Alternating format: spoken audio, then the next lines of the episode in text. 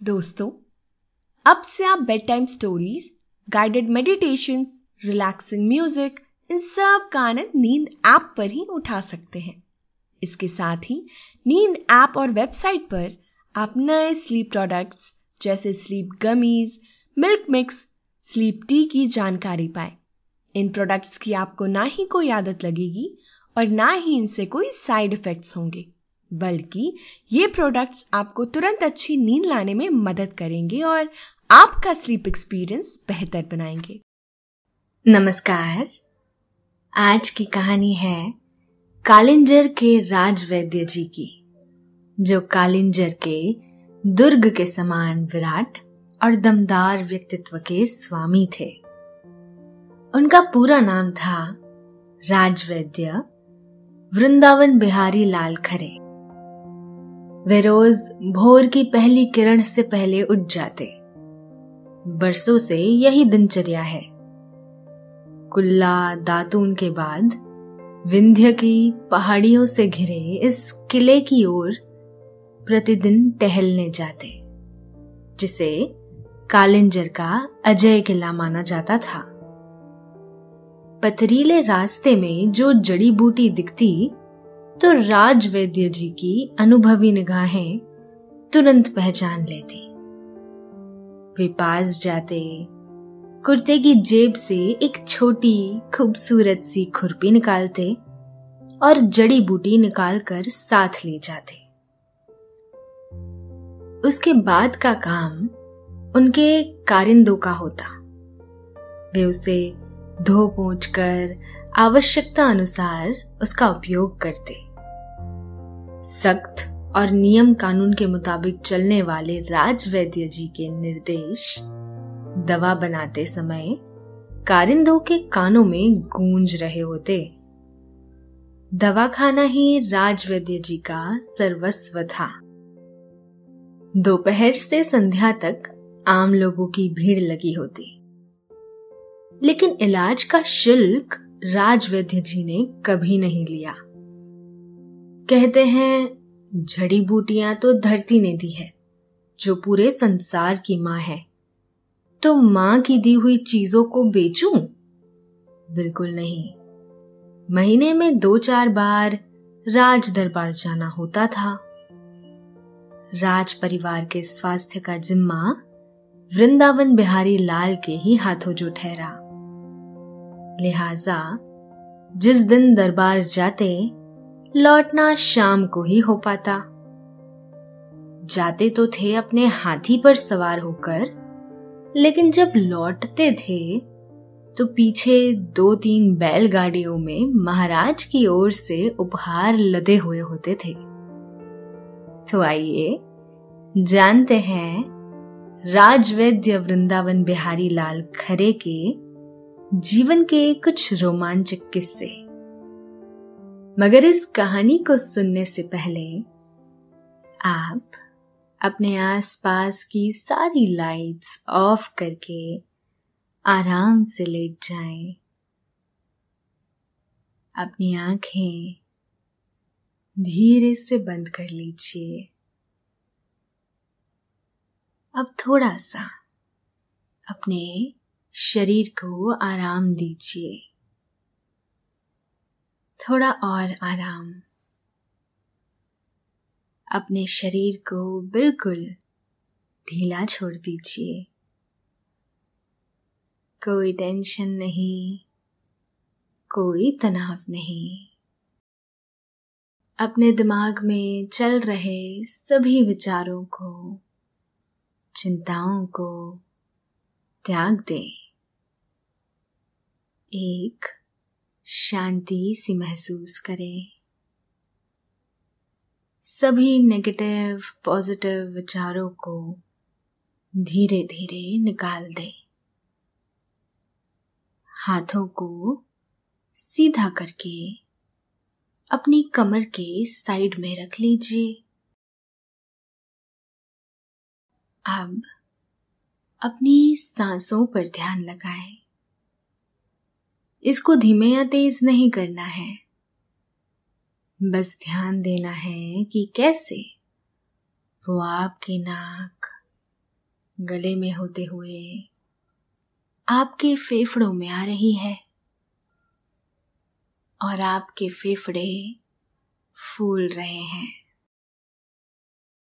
और कैसे वो आपके फेफड़ों से वापस गले और नाक के माध्यम से वापस निकल रही है। और आपके फेफड़े थोड़े सिकुड़ रहे हैं। आपका मन शांत, एकदम शांत होता जा रहा है। आप अच्छा महसूस कर रहे हैं। खुद को काफ़ी हल्का फील कर रहे हैं। सब तरफ़ शांति ही शांति है। सुकून है। खामोशी है। तो साहब, इस किले की ओर जाने वाला रास्ता बड़ा हरा भरा था। किले के आगे पीछे विशाल काय पहाड़ियाँ। कुछ इस अंदाज में खड़ी होती थी कि मानो कह रही हो। खबरदार, जो किसी ने किले के पास आने की कोशिश भी की। विंध्याचल पर्वत, श्रृंखलाओं में स्थित। कालिंजर दुर्ग चंडेल शासकों के। साम्राज्य की शक्ति का एक केंद्र रहा है। कालिंजर यानी काल को जीतने वाला। कहते हैं कि समुद्र मंथन से पहले जो विष निकाला था, उस विष को भगवान शंकर ने पिया और पूरे विश्व को इस जहर से बचाया। फिर वो इसी पर्वत श्रृंखला पर आए और विष का असर कम करने के लिए यहाँ स्थित पाताल गंगा में स्नान किया। विष को अपने गले में रखे और फिर इसी कालिंजर दुर्ग में वे नीलकंठेश्वर नाम से विराजमान हो गए। तो नियमों, कायदे, कानूनों के हिसाब से जीवन यापन करने वाले ऐसे राजवैद्य जी का ऐसे राजवैद्य जी के साथ एक दिन बड़ा मशहूर एक किस्सा हुआ। महाराज ने राज्य में फैली हुई एक महामारी को खत्म करने के लिए शोध, यानी रिसर्च का जिम्मा उनको सौंपा था। राजवैद्य दिन भर घर के बाहर रहते, हाथी से गाँव गाँव घूमकर महामारी के चपेट में आए लोगों का इलाज करते। उनके साथ कुछ सहायक वैद्य रहते थे, जो राज वैद्य के मुँह से निकाले एक एक लक्षण को लिखते रहते। ये राज वैद्य जी के रिसर्च का हिस्सा था। महाराज चाहते थे कि राज्य में पहली बार हुई इस बीमारी की जड़ का पता लगाया जाए। और इसे जड़ से ऐसे खत्म किया जाए कि फिर कोई इसकी जकड़ में न आए। इलाज करते वक्त रोगियों के संपर्क में आना स्वाभाविक था। लिहाजा राजवैद्य को स्वयं को और अपने कनिष्ठ वैद्यों और सहायकों के लंबे चौड़े दल को भी बचाए रखना ज़रूरी था। लिहाजा हर रोज की शुरुआत पूरी टीम के निरीक्षण से होती और देर रात गए जब सब अपने अपने घर रवाना होते थे, तब पुनः निरीक्षण से ही खत्म होती थी। अत्याधिक व्यवस्था और काम की अधिरिक्ता की वजह से। राजवैद्य एक शाम जब लौटे तो सेवकों को आदेश दिया कि घर के बाहर बने कुएँ में नहाने का प्रबंध किया जाए। वैद्य जी पाल्ठी मारकर बैठे और सेवक कुएँ से पानी निकाल निकाल कर उन्हें नहलाने लगे। वे पीतल के बड़े बड़े घड़ों से पानी निकालते और राजवैद्य के शरीर के ऊपर उड़ेल देते। कुएँ के ठंडे पानी के स्नान से राजवैद्य जी की थकान उतर गई। तो भोजन के लिए घर के भीतर पहुँचे। अपनी मेहनत पर संतोष और भोजन से तृप्ति इन दोनों के कारण उनकी पलकें भारी होने लगी थी। वैदराज वृंदावन बिहारी लाल खरे सोने की तैयारी करने लगे। सेवक उनके सिरहाने, पीकदान, पानी की सुराही और चांदी का बना पान का एक गोल डिब्बा रखकर चला गया था। जाते हुए उसने कमरे के कोने में दीपक की रोशनी को और धीमा कर दिया। सेवक ने लकड़ी के नक्काशीदार, भारी भरकम दरवाजों को धीरे से चिपकाया और घर के बाहर चला गया। सुबह चार बजे राजवैद्य के जागने से पहले फिर आना था उसे। हर रोज की तरह दो जोड़ी पान लगाकर हुक्का तैयार करना होगा, जिससे दैनिक कार्यों से निवृत्त होकर राजवैद्य जैसे ही आए, हुक्का और पानदान तैयार मिले। सोने की प्लेटों से जड़ा ये हुक्का कालिंजर के महाराज अधिराज नरपति सिंह ने उन्हें भेंट किया था।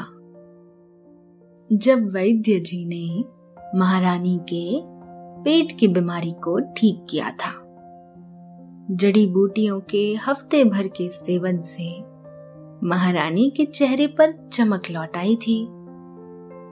प्रसन्न होकर महाराज ने गले से सोने और हीरे जड़ित गले की माला उतारकर वैद्य जी के गले में पहना दी थी। संध्या होते होते महाराज के दो दूत सोने के इसी हुक्के को लेकर वैद्य जी के घर आ गए। ये महाराज के स्नेह का दूसरा उदाहरण था।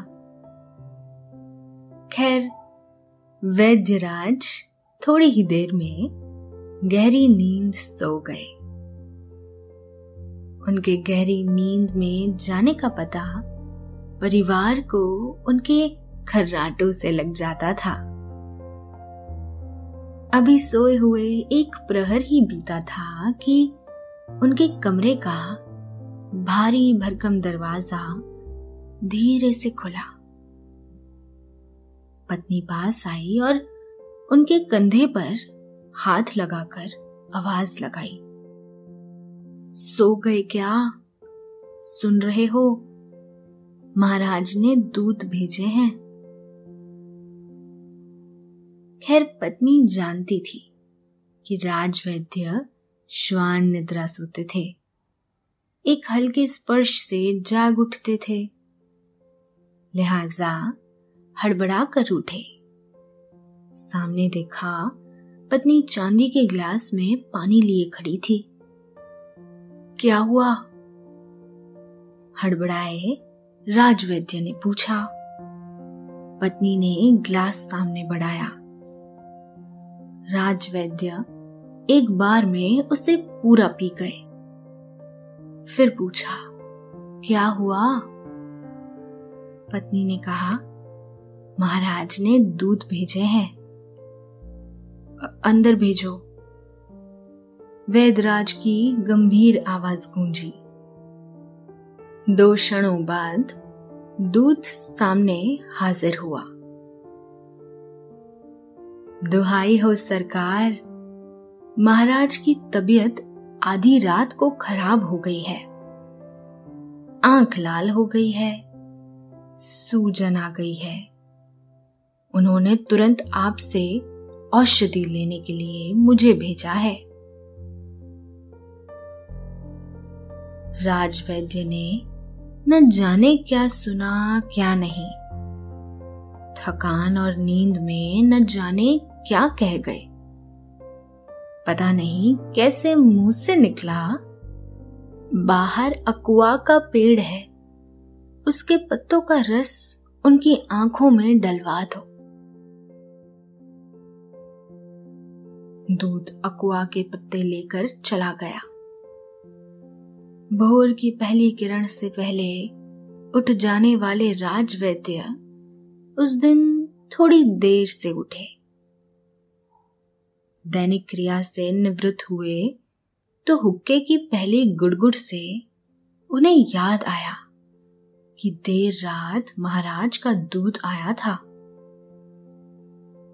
राजवैद्य फिर हड़बड़ाए और उन्होंने आवाज़ लगाई, लक्ष्मण, ए लक्ष्मण वाह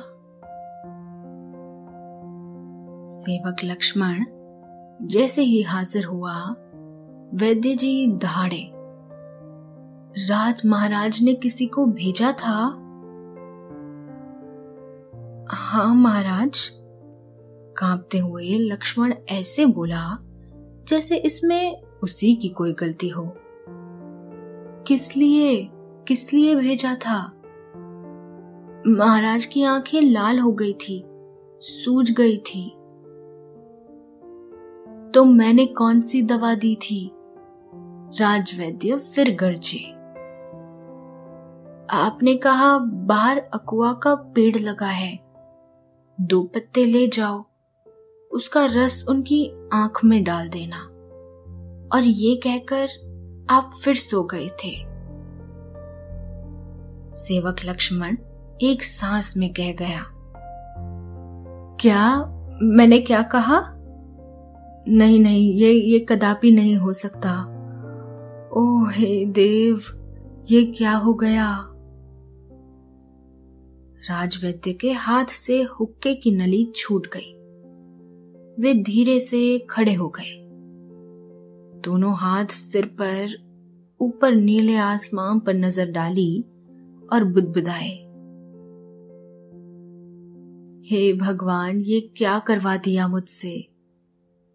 अकुआ तो जहरीला होता है।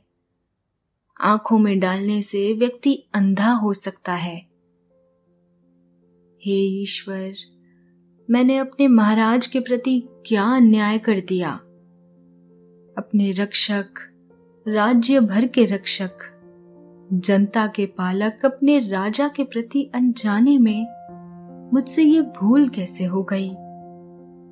हे भगवान, अब क्या होगा? दरअसल, अकवा एक जहरीला पेड़ होता है। राजवैद्य ने इसके कई पेड़ लगवा रखे थे। उसके रस का प्रयोग कई बीमारियों में किया जाता था। सांप का विष निकालने से लेकर कई जानलेवा बीमारियों का शर्तीय इलाज इस पेड़ के पत्तों में था। लेकिन आँखों में इसका प्रयोग करना, आँखों में इसको डालने से तो कोई भी अंधा हो सकता है। आँखों में उसे डालने से तो कोई भी अंधा हो सकता है। राजवैद्य अब अपनी थकान और अपनी नींद को कोसने लगे। किस घड़ी में मैं सोया और किस घड़ी में राजा का दूध आया?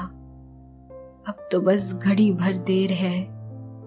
महाराज के दूध आते ही होंगे। मुझे बंदी बनाकर ले जाएँगे।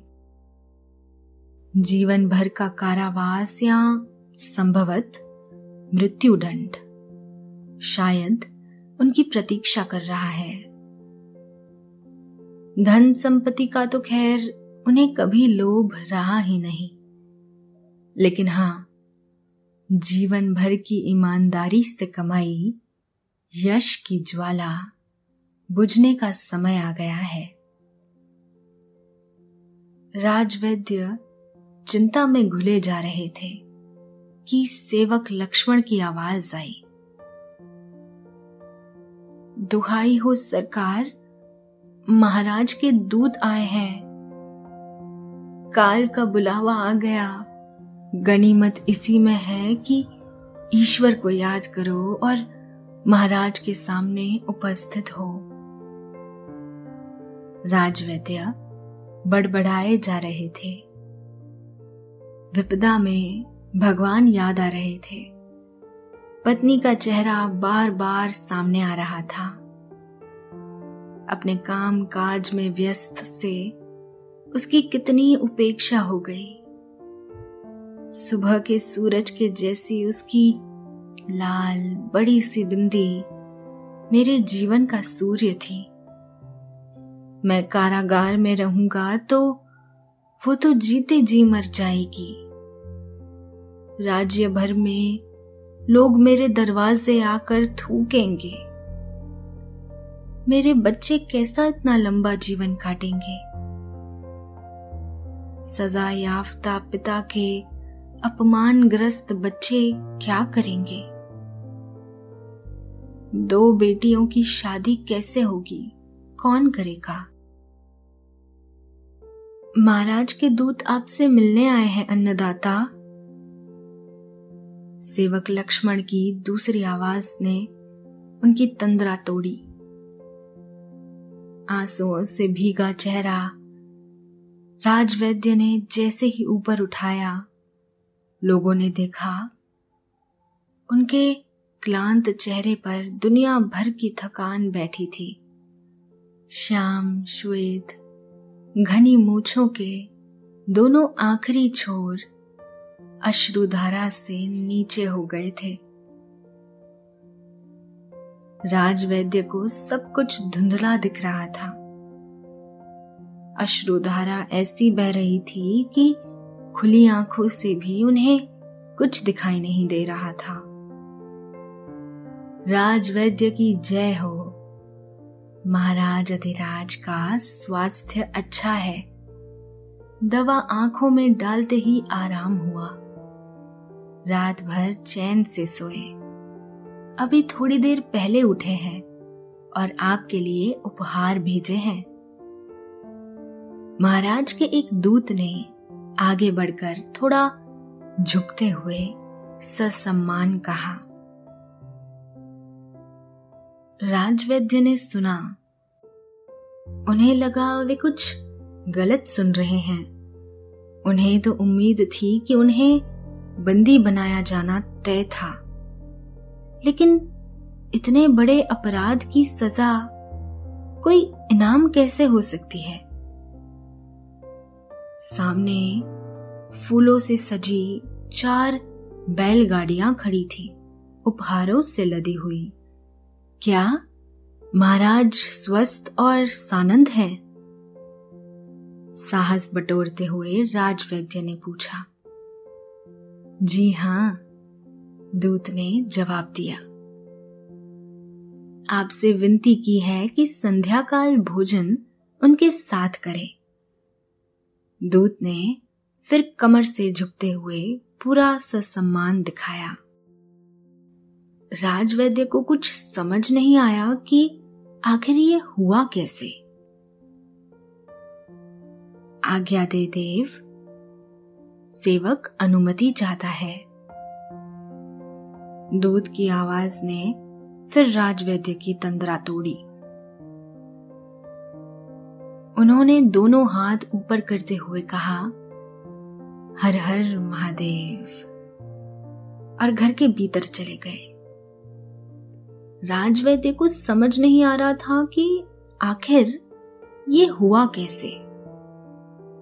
राजवैद्य धीरे धीरे कदमों से चलते हुए घर के विशाल काय आँगन में आ गए। और बीचों बीच बने तुलसी के चोरे के सामने जाकर खड़े हो गए। आँख मूंद कर हाथ जोड़कर बुदबुदाए, हे तुलसी मैया, तुमने अपने लाल की लाज बचा दी। वैदराज साक्षात दंडवत की मुद्रा में तुलसी चोरे के सामने लेट गए। थोड़ी देर बाद उठे और फिर सूरज देवता को प्रणाम किया और जीवन बचाने के लिए धन्यवाद दिया। सुबह के नौ बजने को थे।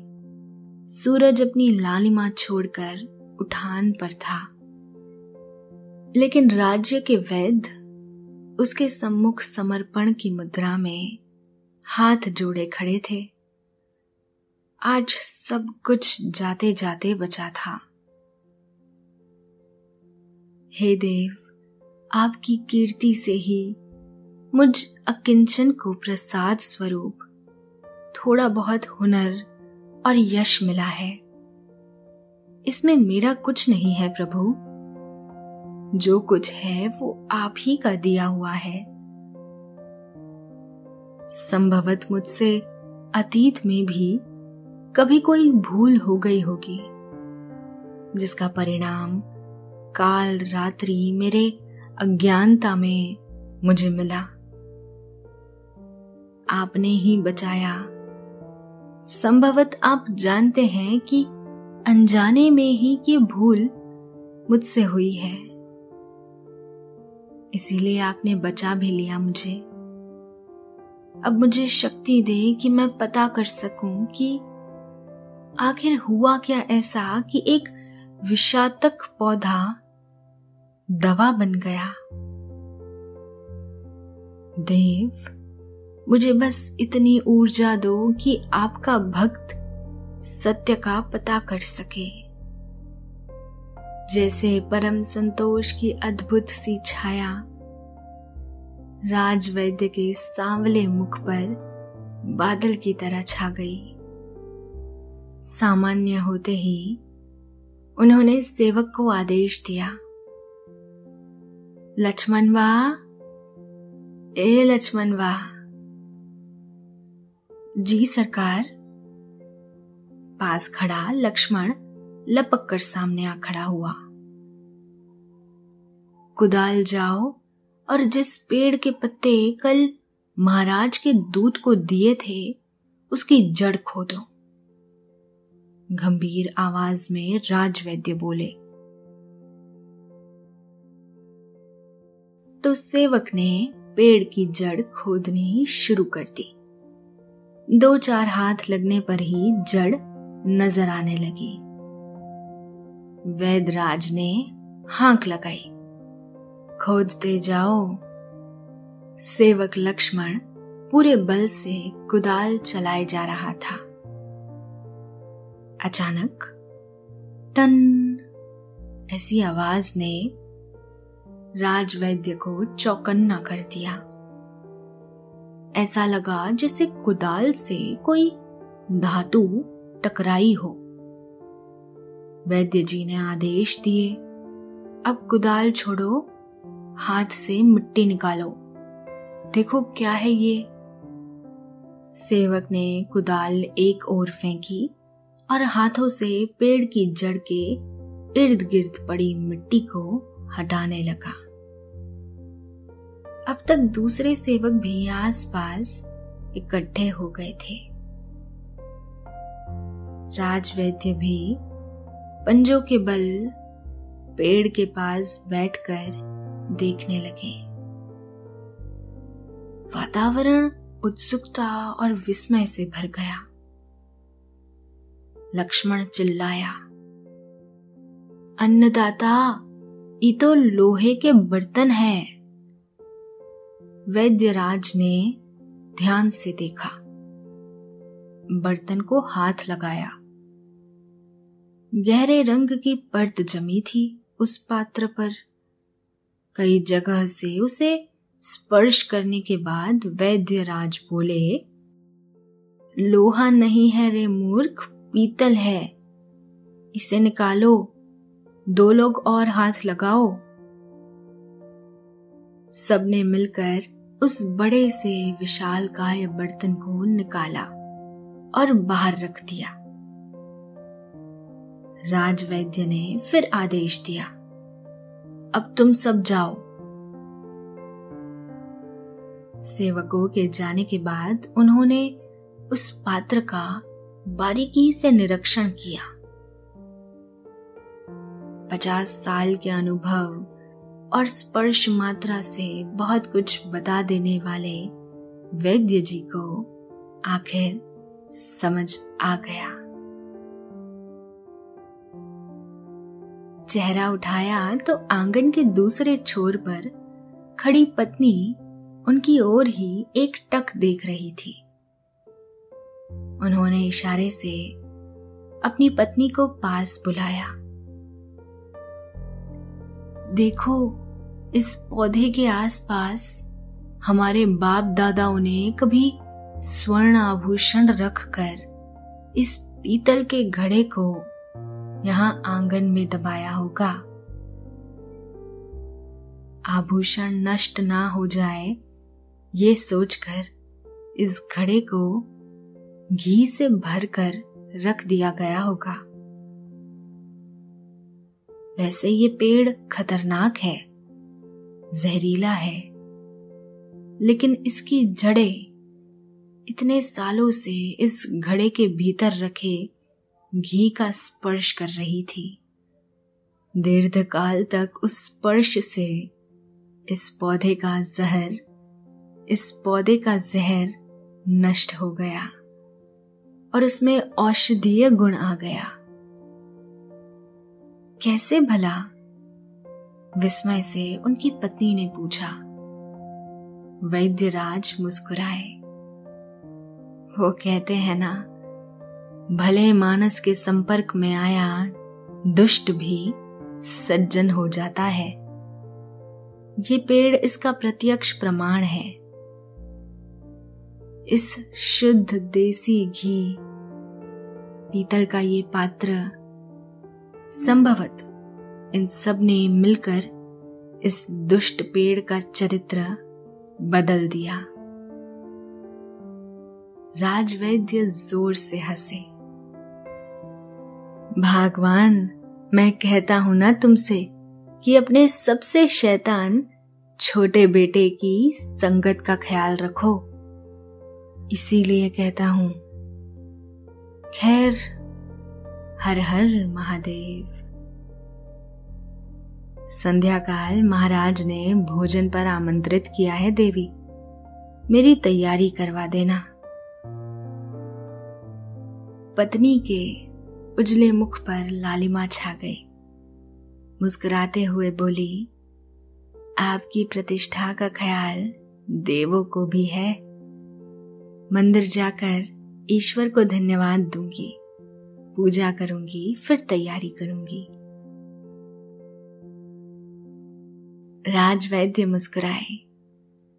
आज उनकी बड़ी मूछे भी जैसे मुदत हो रही थी। पत्नी के सामने हाथ जोड़कर हँसते हुए बोले, देवी, सारे देवों के साथ आपको भी मेरा बहुत ख्याल है। इसीलिए मैं आपकी भी आराधना करता हूँ। मेरी हर सफलता में आपके स्नेह युक्त व्यवहार का बड़ा योगदान है। पत्नी हँसते और लज्जाते हुए घर के भीतर चली गई। और राजवैद्य वृंदावन लाल खरे ने सेवक को फिर आवाज़ लगाई। लक्ष्मण वाह ए लक्ष्मणवा, कुएँ पर पानी लगाओ रे, हम नहाएँगे देर तक आज। अचानक पूरे घर के माहौल में जैसे स्फूर्ति सी दिखने लगी। दो सेवक वैद्य जी के हाथी को सजाने लगे और वैद्यराज वे कुएँ पर पालथी मारे बैठे थे और सेवक घड़े भर भर कर उन्हें नहला रहे थे। वैद्यराज वृंदावन लाल खरे को, नहाने में ऐसा आनंद इससे पहले कभी नहीं आया था। कुएँ के आसपास यकायक चहल पहल बढ़ गई थी। सूरज अपनी यात्रा पर ऊपर चढ़ा जा रहा था। हर काम में एक अनसुना सा संगीत बज रहा था। और वैद्यराज संध्या काल राजमहल जाने की तैयारी में जुटे थे। तो दोस्तों, आपने ये कहानी सुनी। अकवा का पेड़। अब आपका मन शांत है और आप धीरे धीरे नींद की आगोश में समाते जा रहे हैं। समाते जा रहे हैं। शुभ रात्रि।